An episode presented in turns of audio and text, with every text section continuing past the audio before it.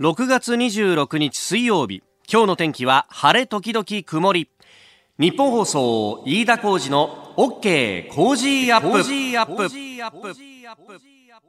朝6時を過ぎました。おはようございます。ニッポン放送アナウンサーの飯田浩司です。おはようございます。ニッポン放送アナウンサーの新行市佳です。ニッポン放送飯田浩司の OK! Cozy up!。この後8時まで生放送ですあの考えてみますと先週のこの時間というのは、はい、えー、山形県沖を震源とする最大震度6強の地震が起こってその明けてくるという朝。そういえばそんな話をねずっとオープニングからしてた覚えがあってそうかもう1週間経つんだというのが、えー、朝日新聞の社会面に、えー、写真入りで載ってますけれども、えー、新潟山形地震から1週間生活再建重い自己負担ということで、うん、あのー、あの日はね7時台の、えー、おはようニュースネットワークのゾーンで地元の山形放送の記者の方と電話をつなぎました。で、えー、山形鶴岡市にあるですねえー、これは小岩川という集落の取材中のところを電話つないだんですけれども。えー、その小屋が1週間経ってどうなったんだっていうのが空撮で写真が載ってるんですけどね、うん、もう至る所にブルーシートがかけられている屋根という感じで、まあ、屋根瓦が落ちてしまったというところもねかなり多いというような報道もありましたけれども、えーえー、これから、まあ、まだ梅雨時期そしてこの後、まあ豪雨もあるというね、はい、えー、日本海側だってそれは警戒しなきゃいけない中なんですけれども、うん、まあ、なかなかこの再建がこう、ちょにつかないぞというあたり、罹災証明発行などの調査は一通り終えたと新潟県はあ言っているんですけれども、まあ、調査を終えて罹災証明書の発行まで行ってでようやくそこから、まあ、地震保険であったりとかあるいは自治体の補償というようなことになっていくので、まあ、まだまだこれからだと、えー、重い自己負担というような記事が載ってるんですがそうなんですよ。瓦職人さんとかそういう人たちも、やっぱり被災地っていうのは人手が足らなくなると。あの、大阪のね、北部地震の時もそうだったんですけど、あの時もやっぱり6月に地震が起こって、これから梅雨で雨が激しくなるのに心配だと。で、なかなか職人さんたちがいないぞっていうところがあったんですが、えー、あのー、実は以前番組で何度か取り上げた助立ちアプリっていうね、あの、職人さんと建設現場をつなぐアプリなんですけれども、あのー、これ、えー、このね、会社の我妻社長にご出演いただいてお話も伺ったんですけれどもね、はい、あの今、この助立ちが、え実はあの基本的にやってるエリアっていうのは限られていて、東京だとか、まあ、首都圏というか都市圏中心だったんですけれども、あの災害復興支援としてですね、この山形県沖を震源とする最大震度6強の地震について、えー、地震被災地で復旧工事を受注いただける職人さんを全国から緊急募集していると。いうことなんですよ。やっぱこれ、工事業者の方がいないとなると、どんなに行政がスキームを作って、あるいは地震保険でお金が出たとしても、現物がね、えー、出てこないということになると、なかなかこう、被災の復興が進まないということがあるんで、えー、今ですね、えー、工事期間だとか、人数、仕事内容、工事代金など、えー、詳しいことを電話でお問い合わせくださいと呼びかけております。えー、電話番号を申し上げます。03 6774-0870 036774-0870平日の午前10時お昼10時から夕方6時までお電話をお受けしております、えー、ですね今かけてもちょっとつながらないと思います。この後ちょっと、えー、時間を見て、えー、平日朝10時から、えー、夕方6時まで電話を受け付けております。036774-0870ああちょっと今手空いてるんだよっていう方いらっしゃいましたらもうねこれ被災地人でどれだけあっても足らないというところでもありますんで、1日2日とか、えー、3日4日1週間とかいうだけでもとっても助かると思いますんで、えー、ぜひ手を差し伸べてあげてください。やっぱりこういうのはね、えー、技術のある人じゃないと。まあ、あの、現地ボランティアとかそういうのも必要だと思うんですけれども、はいまあ、技術のある人じゃないと瓦とかなかなか任せられないというのもありますんで、うん、えー、ぜひ、えー、腕に覚えありという方、ご協力いただければと思います。えー、スケダチアプリ0367740870あなたの技術を被災地は待っています。さあ最新ニュースピックアップいたします。スタジオに長官各紙入ってきました。まあ一面トップはバラバラという感じですね、えー、朝日新聞は衆参同一戦同日戦見送りということで。まああの事実上の国会は閉幕してまあ今日がね、えー、最終日ということになりますけれども参院選単独で7月21日投開票ということを書いております。まあ一面から大展開して、えー、風を吹かせまくったけれども結局何何もしなかったじゃないかというような感じの書きぶりでありました。まあこれ、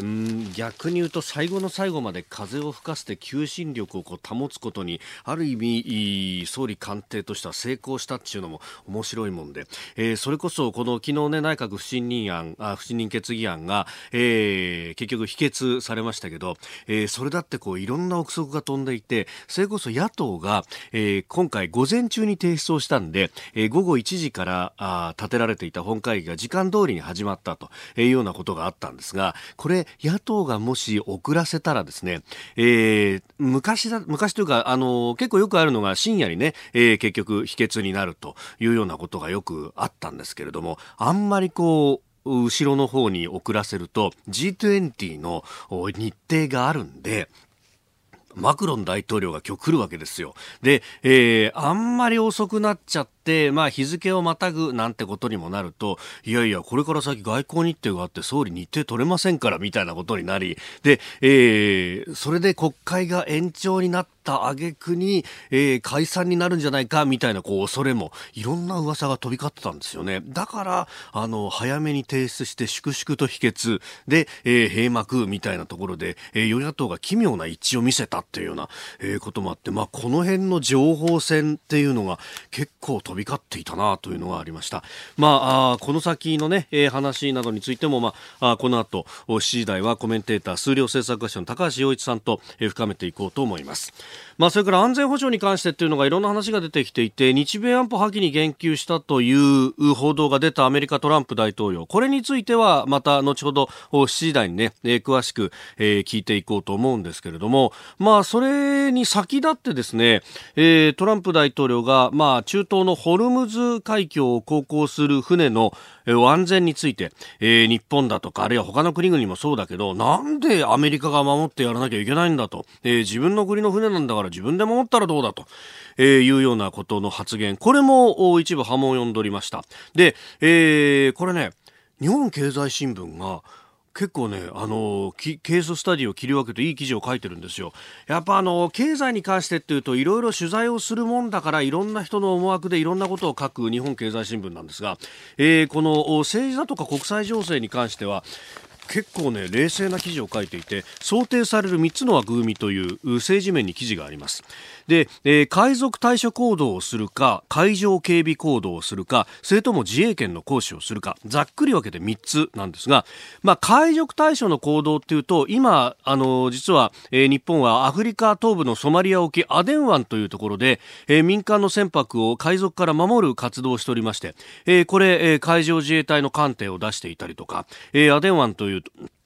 えー、ところで、えー、いろいろやっております。で、えー、さらにそれが一個格上げされて海上警備行動という、まあ日本人の人命や財産の危機に陥れるような船が現れた時に自衛隊を派遣するという枠組みなんですが、まあこれはまずあの、防衛大臣が判断をして、そして、えー、総理大臣が最終的には、えー、承認をしなければいけないというのがあります。えー、だから、結構ハードルが高くなると。で、さらに自衛権の行使ということになると、これはもうあの防衛出動ということになりますんで、えー、さらにハードルが高くなると。まあ、あのー、今のところは海賊対処行動でやるのが、まあ一番、えー、枠組みとしては簡単なんだけれども、じゃあ、例えばですが、革命防衛隊というイランの組織は、これは海賊なのか、それとも国の組織なのか。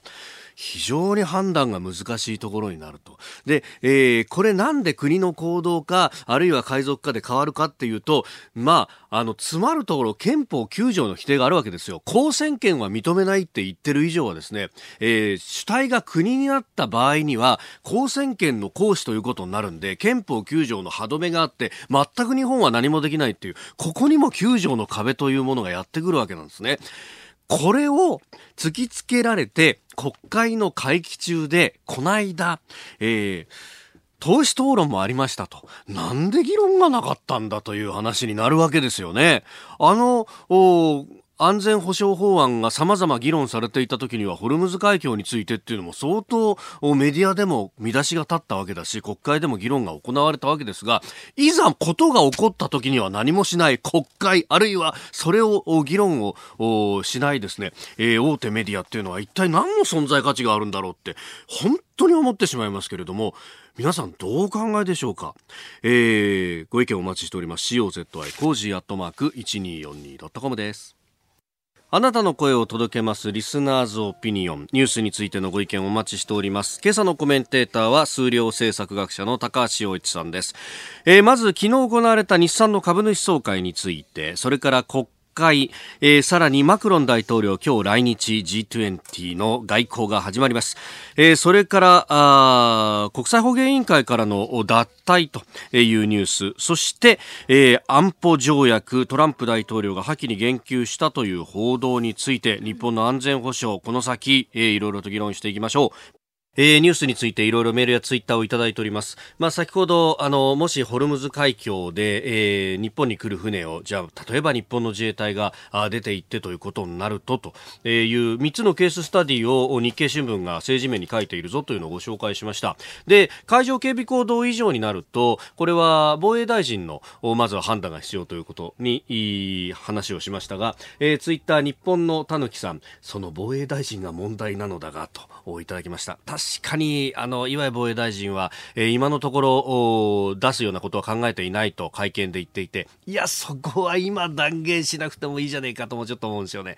これはまあ、含みを残しておくことで、いや、日本だって何するかわかんないぞっていうのが抑止力になるっていう話もあるとは思うんですが、まあ、そういうことを言うと、憲法9条との整合性がとか言われて、いろんな批判を受けるのを、お、おもんぱかったのかもしれませんが、それはちょっといくらなんでも、なんか、国の自衛というよりもご自身の立場の自衛の方が先に立ってんじゃねえかなというようなこともあります。まあ、安さんさんはツイッターで海上警備行動から上は事実上の戦闘ですからねというような指摘もいただいております。まあ、その辺大臣としては、えー、判断は難しいんだろうなとも思うんですが、えー、ご意見お待ちしております。COZY コージーアットマーク 1242.com です。さあ、7時台はコメンテーターの方々とニュースを掘り下げます。今朝のコメンテーター、数量政策学者の高橋洋一さんです。高橋さんおはようございます。おはようございます。今日もよろしくお願いします。よろしくお願いします。いやー、暑くなって、えー、今、有楽町気温23.6度なんですが、はい、今日30度まで上がると。本当に？高橋さん焼けてませんか？ちょっと。え？焼けてないですよ。そんなに外歩いてないと思うんだけど。あんまりそう好きじゃないけど、外歩くの。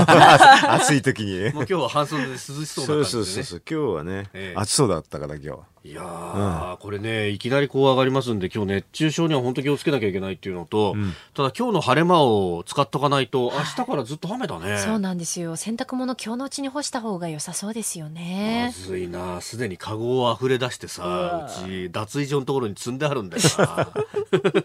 えー、今日の晴れ間を生かしていただければと思います。えー、7時台ニュース解説です。よろしくお願いします。はい、お願いします。お送りしております日本放送飯田浩二の OK 工事アップお知らせを挟んで7時になるところです。リスナーの皆様にプレゼント。働く人の心を育てる月刊誌「モラルビズ」300円今なら1冊無料で差し上げています。職場の風土を変えたい。上司や同僚部下との人間関係を良くしたい。ビジネス現場で直面する課題解決方法人間力を高めるヒントが満載。ものを作るだけじゃつまらない。人を作る企業を応援したい。公益財団モラロジー研究所発行モラルビズ。詳しくは日本放送飯田浩司の OK 工事アップホームページのバナーをクリック。モラルビーズ！6月26日水曜日時刻は朝7時を過ぎました。改めましておはようございます。日本放送アナウンサーの飯田浩司です。おはようございます。日本放送アナウンサーの新業一華ですあなたと一緒にニュースを考える飯田浩司の OK 工事アップ。7時台はコメンテーターの方々とニュースを掘り下げてまいります。今朝のコメンテーター数量政策学者の高橋洋一さんです。高橋さんおはようございます。おはようございます。高橋さんには番組エンディングまでお付き合いいただきます。では最初のニュースこちらです。日産自動車で株主総会西川社長続投で体制を刷新えー、日産自動車は昨日定時株主総会を行いあごめんなさい西川社長ですね。失礼しました、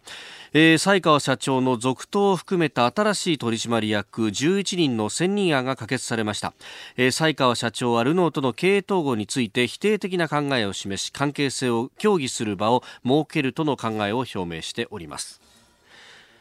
えー、昨日横浜市で開かれた定時株主総会ですが2800人余りが出席したと。で西川社長はあのカルロス・ゴーン被告の事件について改めて陳謝をしたということでありますが、うん、まあ、今後の経営体制などについても、うん、議論が行われたということです。ここれ分かりにくくないですか、えー、あのね、だってあの、まあ、日産がルノーの子会社なんだけど、はい、まあ、あの営業実態としては日産がものすごく大きいと、うん、あのそれで屋台骨を支えてるっていうのが、まあ背景にあって、はい、だからどちらが主導権取るかって話なんで、うん、でもこういうのってすごくわかりやすい形でね、はい、あの、例えば日産がルノーから離脱とか言うと簡単なんだけど、うん、そこまではなかなかそうはいかないわけでしょ。う、ね、要するにね、ルノーとしてもね、日産に逃げられちゃったら大変だから、しがみつけておくでしょ。はい、で、そうするとし、どっちが上なのっていう話になるから、これ人間関係でもそうなんだけど、そういう時に結結論がすっきり出ない時には、まあ両方そこそこのところで落ち着くっていうのは普通なんですよね。だからこれ今回そうなんですよ。だから、ルノーの方からしてみたら、なんか、と、とどめる、なんか日産をね、閉じ込めておくために、はい、まあ役員を送って、で、本当はそれ跳ねつけたらなかなか日産として、かね、面白い、日産としては面白いんだろうけれど、うん、まあそこ跳ねつけるまでもないから受け入れると。はい、でもなんかちょっと、えっ、ー、と、透明性を高めるという名のもとに、ええ、ちょっとルノーから離れたいなって気分が日産にもあるから、だからこのちょっとわけのわかんない指名、え委員会方式とか言うてね、はい、あの、これ多分ね、普通、指名委員会と設置会社って多分普通何言ってか分かんないでしょうね、これね。まあそうですよね。そうそう。うん、でもこれはあの言ってみるとね、ちょっと社外取締役を、社外取締役をね、増やして透明にするっていうんだけど、はい、これはだから日産の方が透明と言いつつ社外取締役と言って、うん、ルノーの影響力ちょっと弱めたいって気持ちがあるんですよ。でもそれはもうルノーも分かってるから役員をボーンと送ってくるわけでね。はい、それでこんなことしたら、ルノーはちょっとあのですよ、株主総会で暴れますよなんて言うから、結果的にはだから役員を受け入れて、かつ指名、あの、委員会と設置会社っていうので、ちょっと新しくなったっていう結論なんで。うん。でもなんか分かりにくいですよね。ね普通の会社で指名、あの、委員会と設置会社なんてあんまりないしね、正直言うと。それほどは多くないですね。うん。だからまあ、あの、一つのやり方でね、社外取締役ちょっと増やして、ちょっと透明的にやるっていう言い方で、まあ、あの、ちょっと今日、あの、どんどんと距離を置きたいっていう日産の気持ちがここに出てますけどね。うんうん。まあ、この改革案っていうのも当然株主総会にかかるわけで、はい、そうすると日産の株式の47%でしたっけ、ルノーは持っているから、なかなかね、思い通りにはできないんですよ。ただし、ちょっと、まあ、この西川社長もね、まあ、あの、やられっぱなしじゃちょっとあれだから、まあ、ちょっと透明性高めてって言うんだけど、最終的にはルノーがこの指名、えっ、ー、と、委員会って、これは一番人事のね、はい、取締役をまあ、指名するって、で、言うんで、一番重要な人事の委員会なんですけどね、そこはちょっとルノーの人を取りましたんでね、はい、そういう意味では、まあ、従来のパターンとあんまり変わってないです。うん。ね、あ、えっ、ー、と、ルノーの日産株の保有率は43.4%、はい、ということです。えー、まあ、日産の本音としては、はい、ここの、このルノーが持っている率を低めるか、もちろんそうですよ。あるいは日産がルノーの株を持っているのが今15%なんで。そう、それ使いますかね。なんかやりたいんでしょうけどね。うんまあ、これから、だからこういうふうなバトルがずっとちょこちょこちょこちょこ続いていくんじゃないですか。ああ、えー、で、最終的にはどうなるかわかりませんけどね、はい、日産がすごく強ければどっかで離脱すると思いますよ。うん、ただ、やっぱりこう世界的な自動車産業の流れを見ると、え日産単独の生産台数もちろん多いけれども、えそれだけだとやっぱり戦っていくにはちょっと厳しいところなんですかね。まあ、それはそうですね。だからそこはだからあの分かれて、えー、うまくいくかっていうのはうまくそうは当然押さない押さないから、うん、まあルノーともうまくちょこちょこやりながら、はい、なるべく自立性を高めていくっていうことじゃないでしょうかね。うん、だからそれは外の外部の人間から見ると分からないですよ。なかなか。うん、はい。えー、まずは昨日の日産の株主総会についてでした。おはようニュースネットワーク。東京有楽町日本放送キーステーションに全国のラジオ局21局を結んでお届けいたします。おはようございます。日本放送アナウンサーの飯田浩二です。今朝のコメンテーターは数量政策学者の高橋洋一さん。取り上げるニュースはこちらです。今日国会会期末内閣不信任決議案は否決。投票総数457かとするもの白票134非とするもの正票323右の結果。安倍内閣不信任決議案は否決されました。国会は今日会期末を迎えます。昨日野党側から衆議院に提出された内閣不信任決議案はお聞きの通り否決されました。与野党の攻防の舞台は7月の参議院選挙に移ります。えー、朝日新聞今日一面トップはダブル選挙もなくなった。7月に参議院選挙があるんだという感じの、うん、えー、書き方で、えええー、風は吹かしたけれども、ええ、踊らずっていうようなことを書いてありました。そうですね。まああのなんていうんですかね、一番つ、つまらんつっちゃいけませんけど、一番事務が、事務的な 会期末まで行ったら、7月21日だけ参議院選挙できるんですけどね。はい、そういうふうなことになりましたね。法律の規定上、ええ。ー、まあ、あの、国会の、に出してる法案の数、法案なんか私なんか見てるんですけどね、はい、まあ、スカスカ状態で、ええ、ほとんど4月以降、まあ5月以降はね、もう法案が審議がないっていう状況なんですよね。はい、だからいつでも解散できるようなっていう状況は状況だったんですけど、ね、でも結果としては、まあ安倍さんはやらなかったっていう。ことで、それはもう安倍さんしかわからないんですはっきりと。なぜかっていうのは。はい、うん。私がちょっと推測するとね、これはもう多分ね、解散するときに消費増税の話出るでしょ、はい、だから麻生さんが、まあ、それが嫌だったあの、要するに消費増税したいから、麻生財務大臣の、の意向が優先したと思いますよ。おなんかね、あの昨日は二人きりであって、はい、でダブル選挙もないと、解散はないということを伝えたとね、かなり前から伝えてると思いますけどね、要するにダブルややらないで、まあ、そのままでいこうと、それで消費増税だとい。うことでやってやったんじゃないですかね。だから、安倍さんもだから、多分その解散をね、できるような状況にはしといたけど、はい、最終的な判断としては、麻生さんの消費増税を受け入れたってことでしょ。う。あの人事やって人事なんでね、で麻生さんっていうのは多分欠かせられないんでしょ。う、どうしても。うん。この安倍内閣、ええ、だから麻生さんの意見に従ったってことじゃないですか。だってあのちょっと前に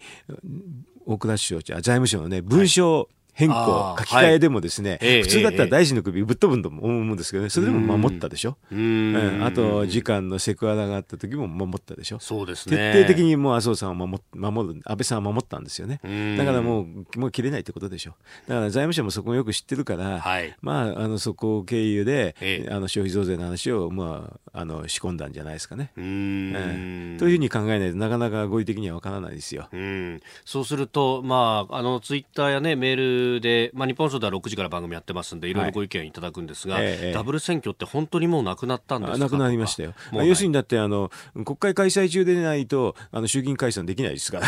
だからその国会開国会が終わったらもう衆議院開かれて開かれてないんで解散ができないって、それだけです、うん、だからななんかこういう規則ってのあってね、なんかいつでもね総理がポッて言ったら解散できるのかってそれ衆議院が開かれてなかったで国会が開かれてなかったらできないんですよ。だからもうそれ26日で今日で終わりでしょ、うん、だからできないんですそうですねまあ、今日いきなり延長っていうのは、まあ、ほぼないだろうということですからね。あの今日やるんだったらそれなりの準備が必要ですから、うんそうですよね、うん、急に思い立ってやったらみんながあれあれちょっとできないよって話になっちゃいます、えー、で消費税増税の方もこれ、うん、骨太の方針に週先週末、えー、そうですね。21日ですね、うん、そこの時にまあけ決定ですはっきり言えばああ行政手続き論的にはもう、えー、だから骨太の方針の21日閣議決定でも決まりですね。だからそれはすっと前にもそういう動きになってましたからね、はい、まああとは手順だけだったですよね。でもね、今回の時に、この財務省の影響力がすごく大きいっていうのは、はい、ちょっとね、他のこと見てると分かるんで、ある、た多分ね、これマニアックな話なんですけどね、はい、実はね、財政審っていう財政審議会ってあってね、そこの権威ってのあるんですよ。これが、あの、今年の、まあ大体経済運営の基本でね、で、昔はね、あの財政審の権威が出て、それが経済運営の基本だったんだけど、はい、2001年から骨太が出たから、うん、実はね、この権威が意味がなくなっちゃったんだ、なくなって、で骨太の大体2、3週間ぐらい前に出すってことになってたんですよ。要するに前に出さないと意味がないから。はい、それでもう今までほとんどに最短でも2週間ある、それで多くはまあ1か月の時があったけど大体平均3週間が普通だったんですよね。はい、今年はなんとですね、県議が19日だった。確かにそうでしたね。21日、19日、これは同時です、はっきり言えば。ということはね、完全に財務省がコントロールできてやったってことですよ。はあ、そうなんですか。うんえでもそれってね、その骨太の方針をやって、であの今まで予算編成はある意味官僚が握ってた部分があったからそれを大枠だけでも政治主導でこうやっていこうっていうのが骨太の方針の最初の意味だったわけですよね。それそれが表に出てるのは財務省の財政審の権議が3週間前に行われてたっていうことで要するに財務省があんまりパワーを持ってなかったって証明なんですけどね、はい、今回は同時2日ですからねほぼ同時なんでもう完全にパワーを持ったってことですよ。えー、でもそれってここ20年間その政治改革とかやってきたことが結局後退しちゃったってことだから財政審の建議っていうのは3週間前だったのが2日前になったんだから今までこんな例は全くないです。これね、なんかあのメディアの報道を見てると、官邸主導で、だから行政が歪められているみたいなこと言いますけど、え、全くじゃ逆行してるじゃないですか、むしろ。私の言ったのはファクトですけどね。そうですよね。ファクトファインディング、ファクトから分析するとそうなっちゃう。ね、えー、で、それを、うん、そこの部分をどこも抱えてもいないぞっていう。ですね。私に言ってる話は外形的に明らかな話なんですよね。うん、そうですよね。だから2000年からね、はい、財政審の権議の日と、うん、下骨太を見ればものすごく関係があって、はい、3, 週間前ってものすごい綺麗な関係があるのに、うん、2日。2日。たったの2日。だから両方いっぺんに調整ができたってことですよ。はあ。いやそうなっちゃうとね、うん、まあそれは消費増税だってそのままどんどん行くしっていうことにもそうでしょ。うだから、ね、あのまあ麻生さんが完全に、はい、あの安倍安倍さんの中政権の中で重要人物だったからまあそこを経由していろんなことができたんじゃない？財務省の管理はできたんじゃないですか？うん。これでもね、うん、その消費増税をして経済は当然冷え込むだろうっていろんな人が言うじゃないですか。少しでもその冷え込みをこう回避するために補正予算を組もうって思いますますけど、それだって財務省のグリップで緊縮ってことになると。そうですね、だから補正予算で一番簡単なのは、あの国債費のはちょっと積みましてって、大体2兆円ぐらい余計積んでるんですよね、はい、それをそのまま使う、どうせね、国債費たくさん積んでても金利が低いから、実は不要って言って使わなくなるんですよ、だからこれを後で減額修正しなきゃいけないんでね、はい、減額修正するんだったら、そこを補正で使っちゃうっていうのが普通のパターンですよね。だからこれだから2兆円ぐらいってそのすぐ出てきますよ、これ一番簡単なやり方です。なるほど、はい、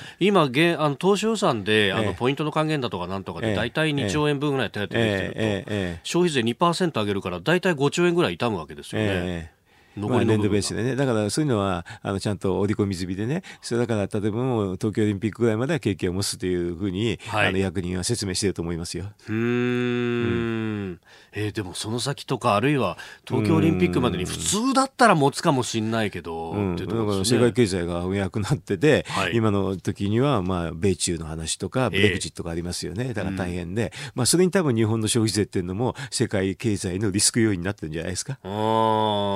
で、えー、G20 が行われるわけなんですが、そのリスクだって話してくれればと思うんですけど、ね。えー、まず今日お、もう一つのニュースは、マクロン大統領が来日というのがありまして、はい、えー、まあ、今日午後、安倍総理とも会談をします。で、明日27日には天皇陛下とも会見をするということなんですが、うん、まあ、マクロンさんは、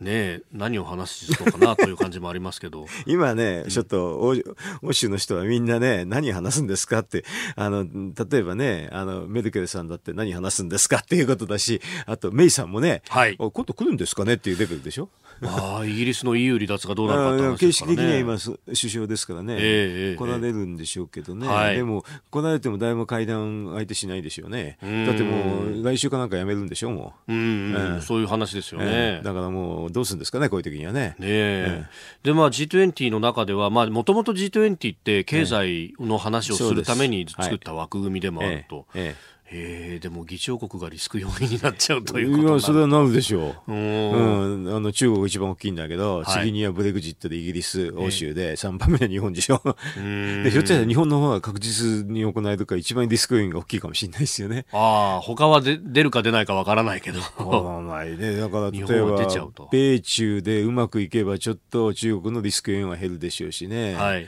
えー、うん。まあね、どうなんかちょっと先行きが暗いんですけどね。はい。でも、どう、どうして本当にこういう決定しちゃったのかっていうのは、あ後で多分歴史が示してくれるんでしょうけどね、興味深いですよね。うん。まあ、その分、まあ、日本としては、じゃあ、景気を支えるためにも、みたいな、うん、なかなかそういう申し出とかもやりづらいんですかね。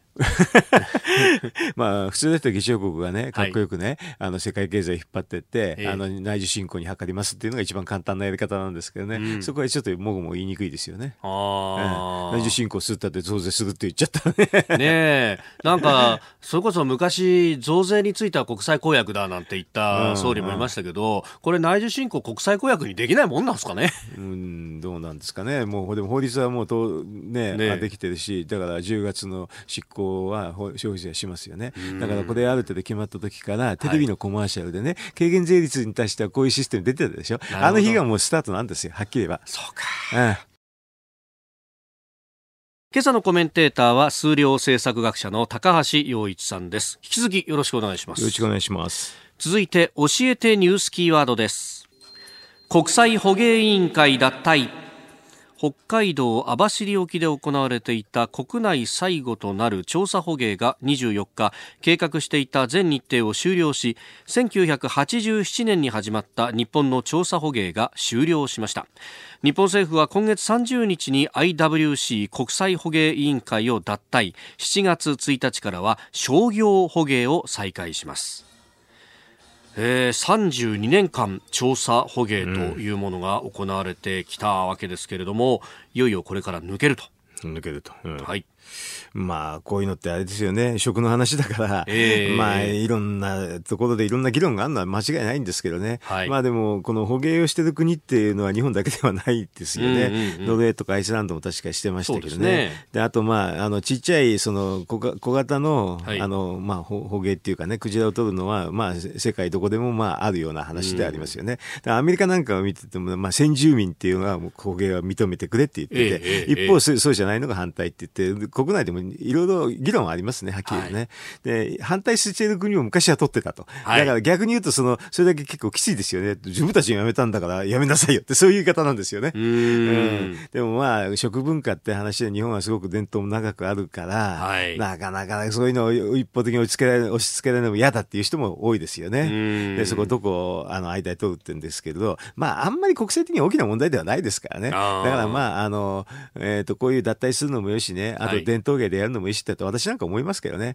あんまりそうやってあの国際社会でぶつかんないでやるやり方っていうのもあるわけでね。えー、えー、そこはだけど日本だけ結構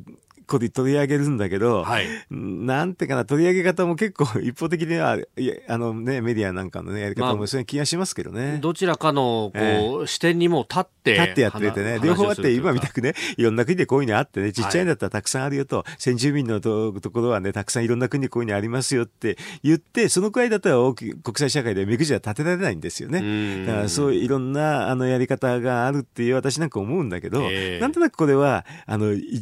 バサッと切ってね、ダメだと言ってね、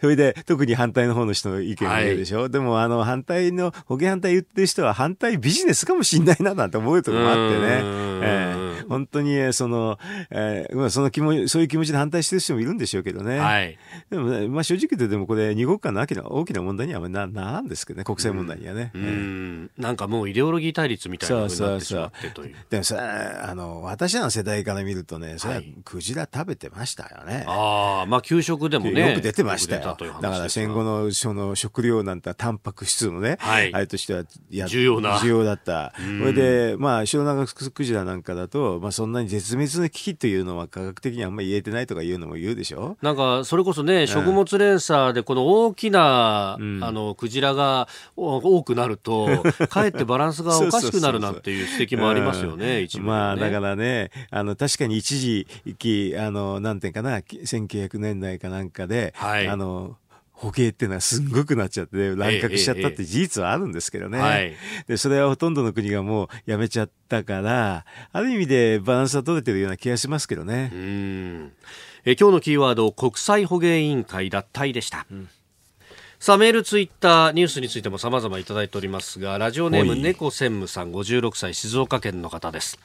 消費税増税、このまま10月からスタートしちゃうんですよね。どう考えても経済失速、不況、そして就職氷河期の再来としか思えませんと、うん、いただきました。まああの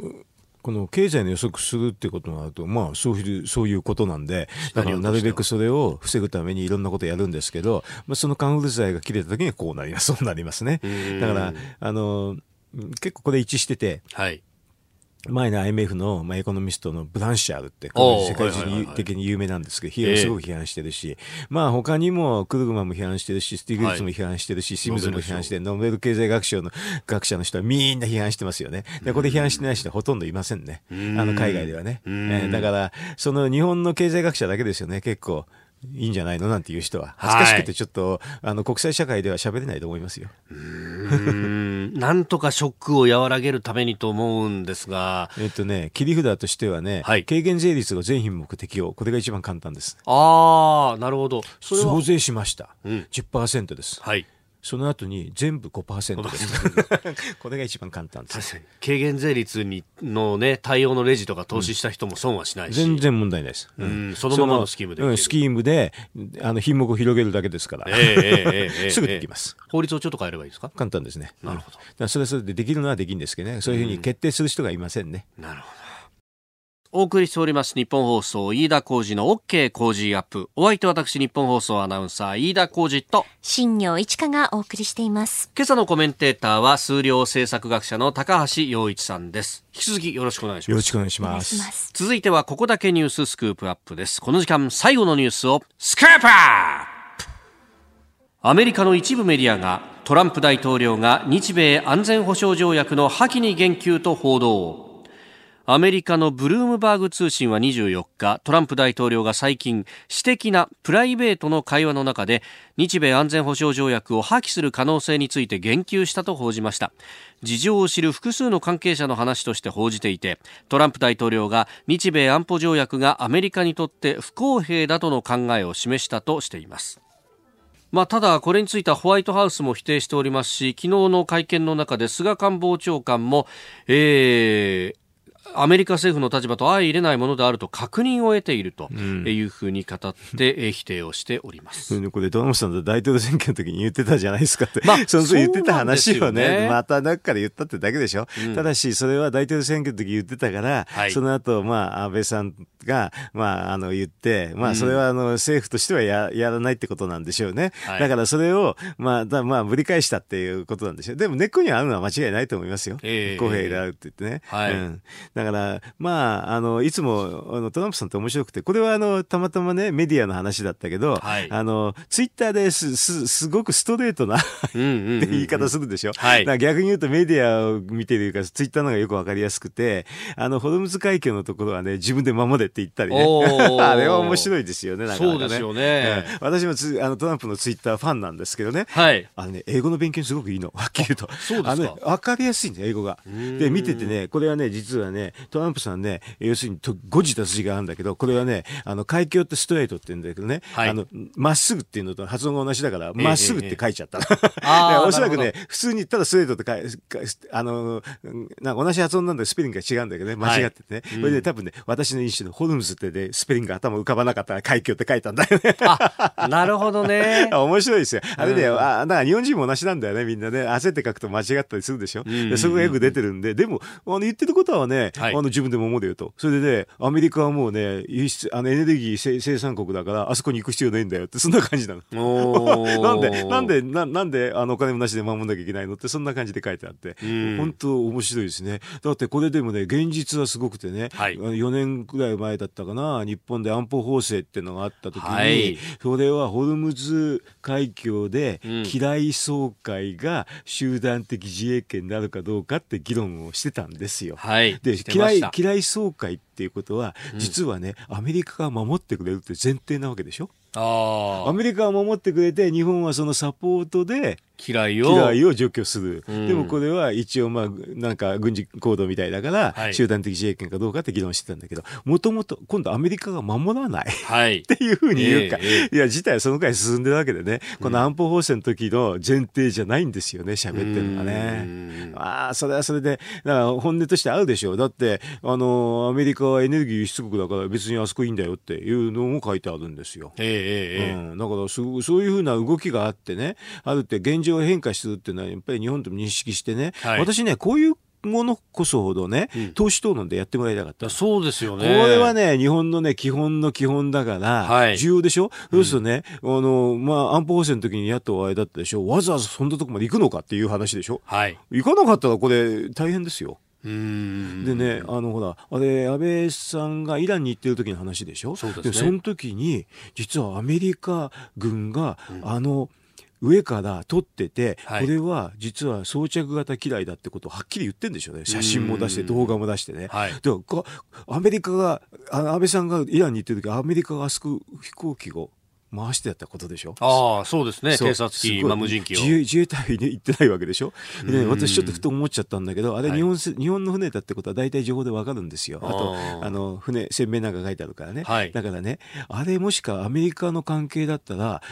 警告射撃でもしたんじゃないかなと思いました。だって上から見てんだもん。なるほど、うん。それでね、逆に言うとね、見ててほっと、ほっといたってことはね、ああ、アメリカもすげえことやるなっていう感じなんだよね。だから、ま、守守ってくれないんですよ。うんうんうん。ことほどさようにと。ことほどさように。はい。あのね、上から写真撮って、ビデオも撮ってたんだけど、うん、警告射撃してないから、守ってくれてないんですよ。うん。だから守る、あれある意味でね、イランがやったってことになってるけど、アメリカも見てたでしょ、と。はい、両方が、だからシビアな世界を垣間見ちゃったんですよ。はい、で、今回のこのトランプのあれでしょ？あの、ま、守れよと、自分で。で、はい、中国と日本を名指ししてたんだけどね。えーおまあそういう時代なんですよね。うんこれどう受け止めるか。うん、結局あの日米安保条約があるとはいえいえまずは自国のことは自国で守るって姿勢見せないと。でしょう。他だって動いてくれないよねという。あれアメリカ軍ですよ。はい、あの上からあのビデオを撮ってたのは、えー、見てたんですよ。見てたんですけれど、